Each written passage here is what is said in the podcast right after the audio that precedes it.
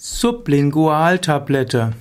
Sublingualtabletten sind Tabletten, die man unter die Zunge legt. Die Tabletten, die Sublingualtabletten sollen also resorbiert werden, indem man sie unter die Zunge gibt.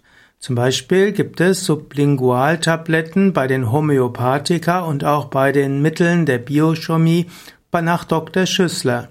Also die Schüsslersalze sollte man unter die Zunge geben ebenso wie die homöopathischen Mittel. Sublingualtabletten sind also Tabletten, die Wirkstoffe enthalten, die direkt im Mund absorbiert werden können. Es gibt dabei sogenannte Schmelztabletten, welche im Mund zerfallen, dann aber wie andere Tabletten über die Schleimhaut des Verdauungstrakts in den Organismus aufgenommen werden. Sublingualtabletten dagegen werden unter der Zunge zergehen lassen und können dann auch ohne Wasser verabreicht werden. Sublingualtabletten im engeren Sinne äh, geben die Wirkstoffe Stoffe schon direkt über die Schleimhaut in den systemischen Blutkreislauf ab. Es gibt zum Beispiel Nitroglycerin, den man sublingual verabreichen kann. Auch Koffeintabletten können sublingual vergeben werden, denn Koffein wird auch schon im Mund absorbiert.